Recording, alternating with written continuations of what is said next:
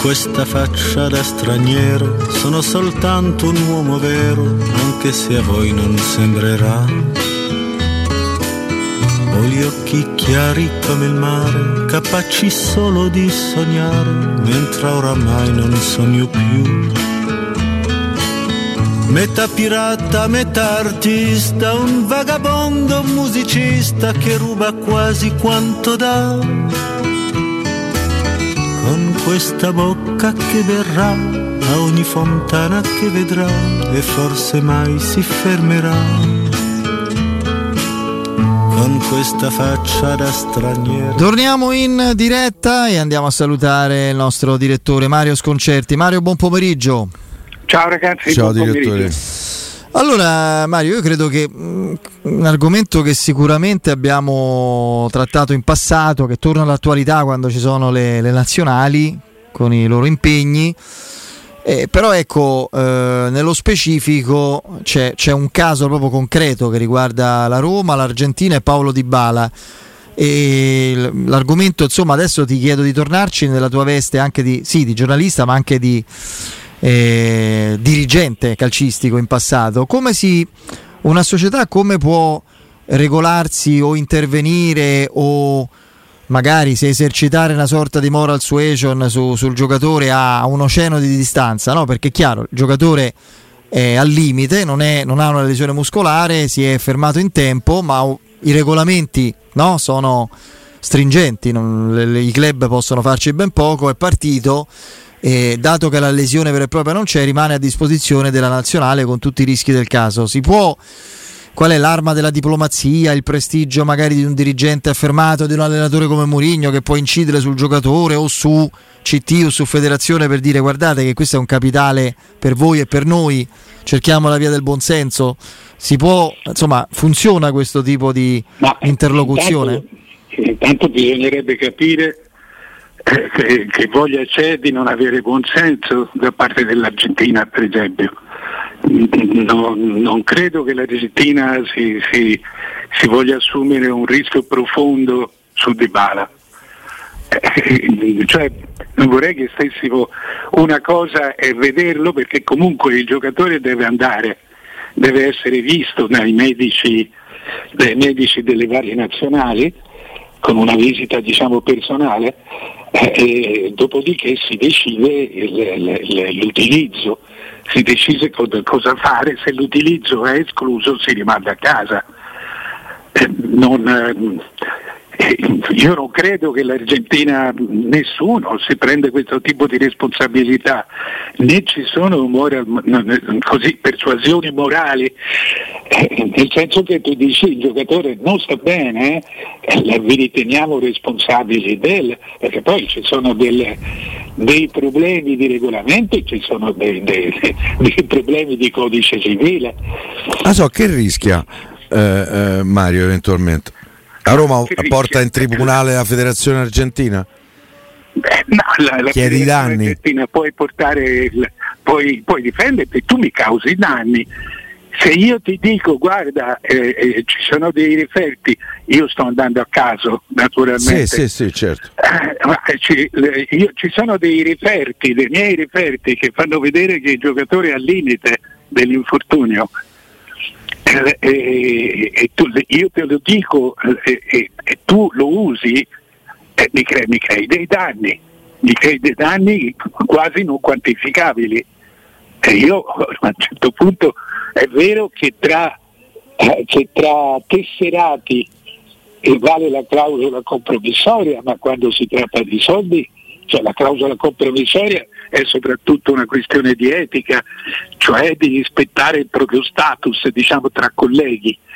Ma eh, insomma no, non è così semplice come, come spiegava Enrico, Federico adesso. È una, insomma, è una cosa seria per chiunque, per cui, anche perché siamo inamichevoli, non è che c'è da giocare al finale. Dico, è possibile Appunto. Che una società non ci abbia, magari supportata anche dal calciatore, eh, la, la possibilità di dire vabbè, ma che fate giocare a F A F? Dovete fare due amichevoli, stiamo eh, comunque in una situazione di, di rischio. Ma guardate che ma chi mi, chi mi, cioè, gliel'avrà già detto. Sì, sì, ma infatti la mia era una semplice curiosità e magari anche... Cioè, a volte voi pensate che i giocatori allegati siano degli uccellini spauriti che, no, no. che sono in mano al destino degli altri, ma non è così. Dybala sta lì perché c'è voluto andare. Certo. E, e, e, e la Roma sta facendo certamente il possibile per, per, per tutelare i propri interessi e vedrete che ci riuscirà. Sì, sì, no, eh, io credo che... Lo so, io però le vicende passate, Mario...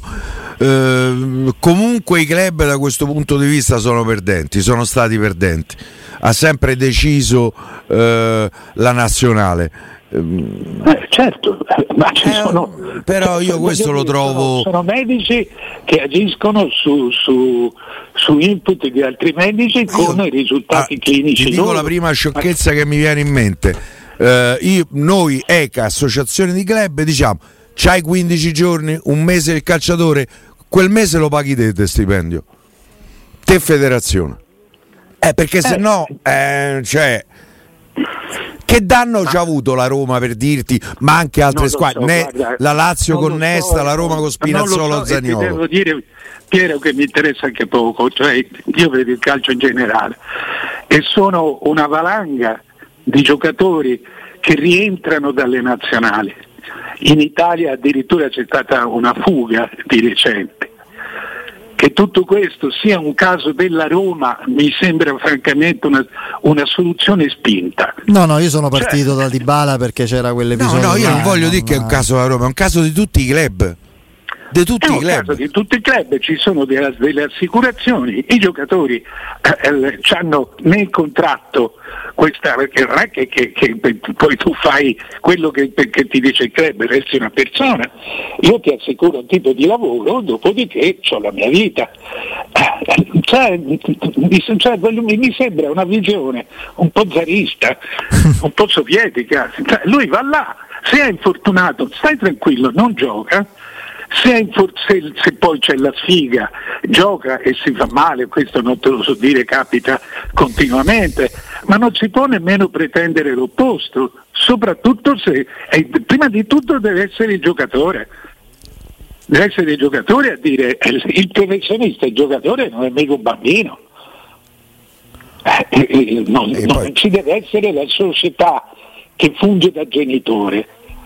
Dybala è un professionista maggiorenne, largamente maggiorenne, e dice no, non gioco, conosco il mio fisico e questo non lo posso fare, oppure sì, tranquilli, me la sento di rischiare. Dai! Sì, sì, no, eh, queste sono tutte le, le ipotesi, diciamo, poi io ero interessato, magari attraverso anche la tua esperienza, se ti è mai capitato quando... eri eh, dirigente importante di un club importante, se, di regolarti eh, in una situazione del genere con eh, un, un'interlocuzione. Un, no, mi è successo era... l'opposto, ma ah. è successo che un giocatore che non poteva, eh, che non poteva probabilmente andare, è stato chiamato, fatto giocare, è andato eh, eh, e giocò bene. Era un giocatore che aveva tre ernie del disco. Tu eri dirigente della Fiorentina quando a un certo punto Edmundo impazzì e volle andare via per Carnevale? No, no, no. Mm-hmm. Ero un tifoso. Eh, quello, fu un episodio, quello fu un episodio. Ma quello ce l'aveva contratto, eh? Sì, sì, sì, sì, sì, è vero. Contratto. No, però il problema è che non era previsto l'infortunio di Battistuta, ecco, quello è il problema che... No, ma poi voglio dire, se tu sei un professionista, si infortuna il centravanti, tu c'hai il Carnevale di Rio, eh, eh, eh, insomma, ce n'hai altri ottanta davanti di Carnevale di Rio. Sì, eh, lo so, però... Eh, sono... Per questo ti dico, noi, noi continuiamo a parlare di regole, ma poi decide il giocatore. Perché poi è, è, è lui il soggetto, il, il vero soggetto della storia, se si fa male paga lui. Mm. No, no, questo è certo. E volevo chiederti invece a proposito della nazionale, perché ne parlavamo prima con Piero facendo una sorta di rapidissimo esame anche un po' superficiale delle risorse in questo momento eh, non splendenti a disposizione di Mancini, ma c'è una sproporzione in questa fase fra ciò che offre il panorama dei, dei difensori e degli attaccanti, soprattutto centravanti italiani, cioè poco, molto poco, e secondo me una notevole ricchezza invece dei centrocampisti che c'è proprio, eh, ma già nell'undici che può mettere Mancini nel momento in cui stanno tutti bene, allargando poi il discorso ai convocabili, c'è proprio questa sproporzione totale. C'è un, una ragione calcistica, culturale, di movimento, secondo te, di movimento calcistico? Ma sai, non lo so, posso provare a indovinare, nel senso che Eh, eh, nel calcio tendenzialmente moderno sono cioè, l'ottanta per cento dei giocatori in campo tendono a essere, o lo sono di ruolo, tendono a fare i centrocampisti. Oggi tu giochi con due difensori centrali, due terzini o due esterni bassi, come si dice oggi, che devono salire molto, quindi si appoggiano al centrocampo, ne fanno parte a tutti gli effetti, eh, fino alle ali. Quindi cioè, ecco, è un po' quello che io chiamerei il gioco all'Argentina. A proposito anche di Dybala, l'Argentina gioca con otto giocatori quasi interscambiabili, cioè tu ti ritrovi De Paul o, o Lo Celso a fare i mediani, eh, e poi te li ritrovi a fare i trequartisti, sì, e poi te li ritrovi a supportare Di Maria sulla fascia, cioè sono tutti, cioè, siamo stati tutti costretti a imparare a giocare a pallone. Per cui è abbastanza normale che il, ruolo, che il ruolo più abbondante sia quello di chi gioca il pallone, mentre, mentre i ruoli diretti, quello di difensore e quello di attaccante, cioè l'attaccante è quello più difficoltoso perché deve saltare un uomo, e questa è la cosa, sempre la cosa più difficile nel calcio. Eh, eh, il difensore deve fare quello che non deve farsi saltare, però sono, sono giocatori a parte, sono giocatori finali, eh, per cui rientrano meno nel, nel, nel, disegno, nel disegno della squadra. Forse una spiegazione è questa. Sì, questo di riflesso poi si vedono giocatori di, che dovrebbero essere difensori ma non sono difendenti, no? A me ma sempre questo in realtà accade non solo all'Italia. Mi col, colpì un tuo giudizio su De Ligt di qualche tempo fa con noi. È un, è un regista eh, che, che, che gioca dietro praticamente, non è un difensore come noi lo intendiamo, no? E, e in Italia non è che in realtà poi abbia imparato più di tanto. Gioca nella squadra per lui ideale, che è il Bayern Monaco. Ah, che lì... L'Olanda ce n'ha parecchi dei centrali difensivi interessanti. Eh? Sì, sì. Van Dijk, eh, De Ligt. Uh, De Vrai, e me scordo uno, ma uh. loro lì stanno messi bene, magari ce ne avesse uno in Italia di questi. Però è vero, perché comunque il centrocampo è, è chiaramente la, Mario, credo una, la tendenza, l'attrattiva per tutti quelli che vogliono sentirsi al centro proprio del gioco e della manovra. Dietro l'Atalanta, quindi l'Atalanta di domenica eh, aveva otto sette centrocampisti. È un, è un centrocampista a fare il terzino, perché poi un centrocampista a fare il terzino ce lo puoi mettere e, ma, e beh, fa la sua partita. Un terzino a fare il centrocampista è molto più complesso. Credo che il centrocampo sia, come dire, il ruolo maestro per tutto il resto del calcio. Una volta tutti volevano fare gli attaccanti, adesso tutti vogliono fare i centrocampisti. È un'evoluzione del calcio, pensi, in generale? Per me sì. Io ci vedo eh, perché essere attaccante ti, ti, ti toglie, secondo me, è una ragione quasi sociologica, non so come definirla, ti toglie dal centro della scena e, e, e ti costringe a essere letale in poco tempo, se vogliamo, no? Eh, come deve essere il portiere a suo modo, il centravanti con le caratteristiche opposte perché deve far gol, eccetera eccetera. C'è un, un centrocampista non eccelso si nota meno de, de un centravanti che, che non è straordinario e che segna poco, o di un portiere che paga sì, poco. Sì, è vero. Cioè, io, ne, io ne sono convinto di sta cosa. Un centrocampista può essere oscuro ma utile per tutta sì, la sì, vita. Beh, questa la...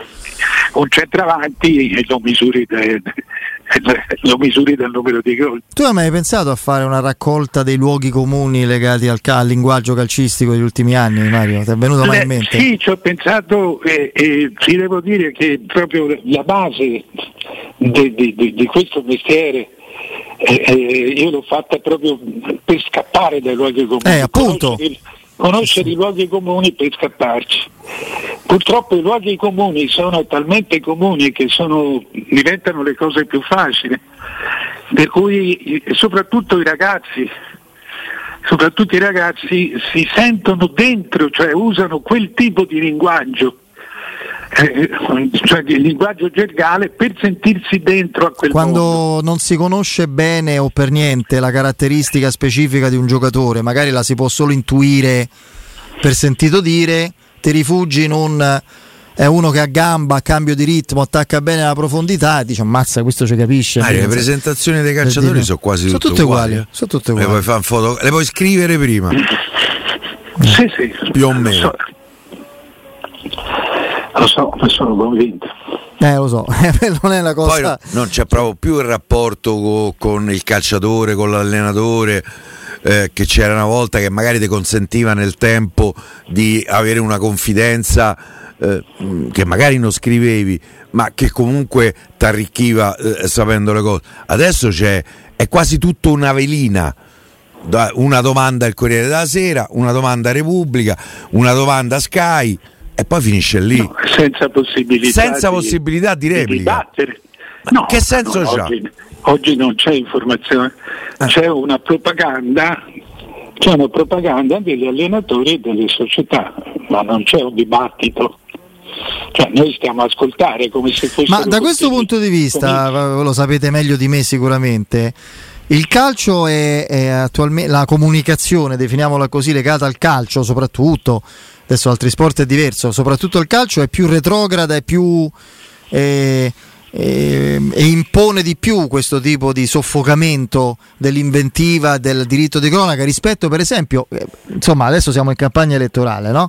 Da anni ci sono i, i, così, le trasmissioni di dibattito politico molto accese, molto eh, con, con, anche con domande importanti, provocatorie. La differenza, cioè, la differenza è, cioè, siamo all'opposto dell'informazione politica. Eh, Informazione politica, il politico vuole apparire. Esatto. Se il politico non appare, se il politico non ha i, i suoi giornalisti di riferimento, i suoi due o tre giornali di riferimento, sto parlando del politico normale, non dei, non dei leader, quello del, del politico quotidiano non appare. Mentre il, il calciatore per contratto non deve apparire, mentre il politico dice una cosa, dice non me lo mette, mettimelo tra virgolette, ma sap, non me lo mette tra virgolette, ma sappilo tu, per cui come sai fare te un interlocutore del giornalista. Eh, eh, il calcio è un, è un regime. È un regime veramente che non ha niente a che vedere con la democrazia della comunicazione, non c'entra, non c'entra niente. Eh sì, infatti... tu, vai, cioè, tu guarda, per paradosso, io ho cercato di farlo capire, per paradosso, io ho fatto una settimana da, diciamo, da campione del mondo con l'intervista ad Allegri, era semplicemente un, un, un giornalista importante che chiamava una persona che conosce da venticinque anni. È diventata una cosa eccezionale.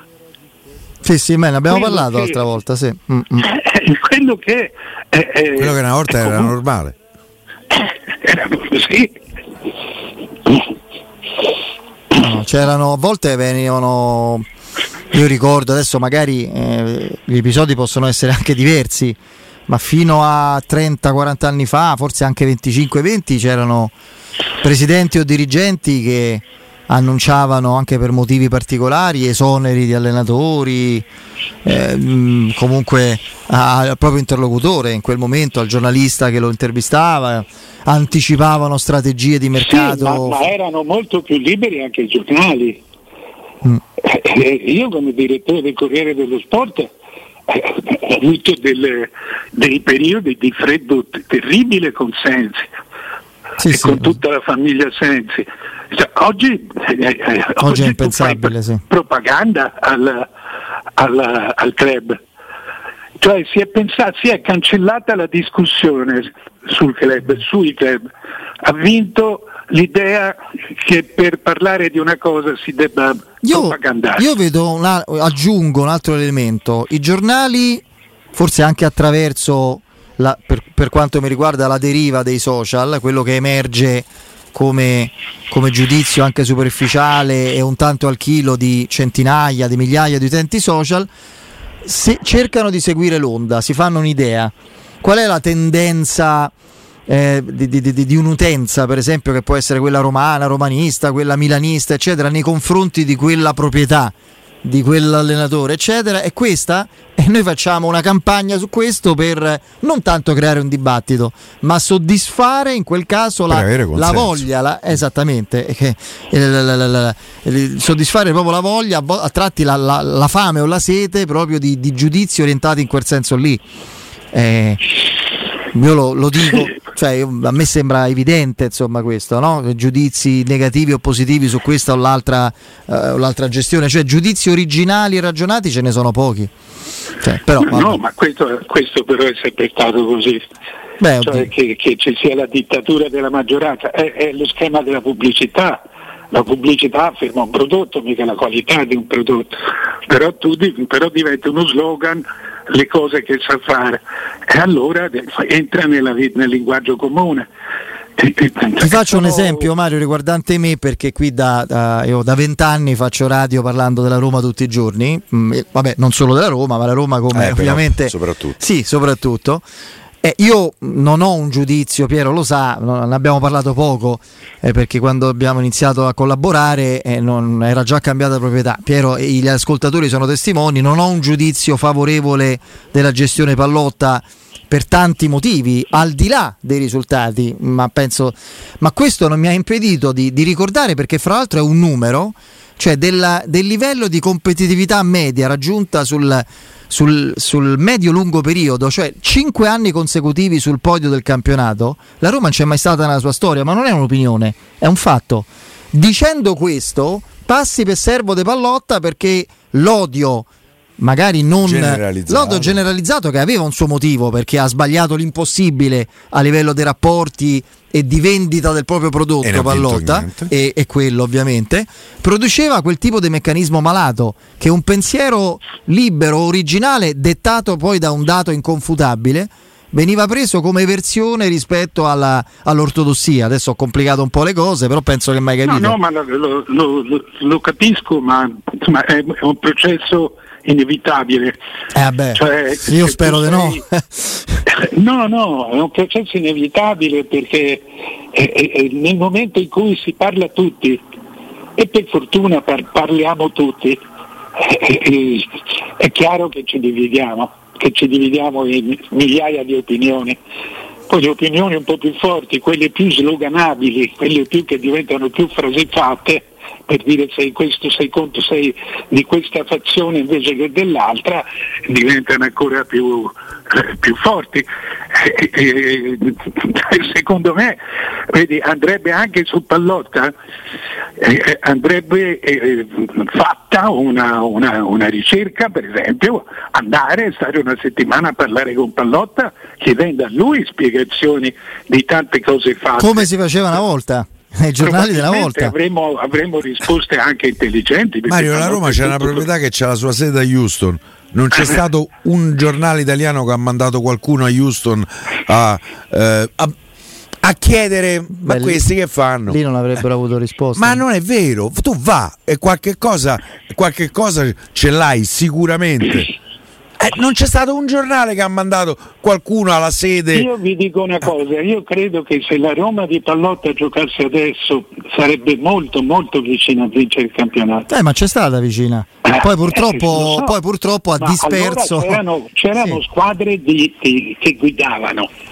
Oggi manca una squadra guida. Poi ha commesso eh, degli errori quindi, fatali nella eh, Roma, sì, ha trovato aiuto e ha fatto centodue. Questo lo dici te, lo dicono un sacco di altre persone.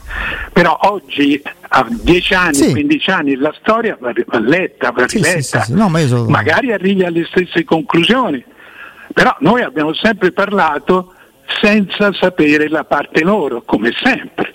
Eh, cioè, cioè come abbiamo sempre, fatto sì. la storia che, che ci siamo fatti noi. Esattamente, esattamente così. Va bene, eh, caro direttore, ci sentiamo domani. A domani, direttore. Grazie. Ciao ragazzi. Ciao.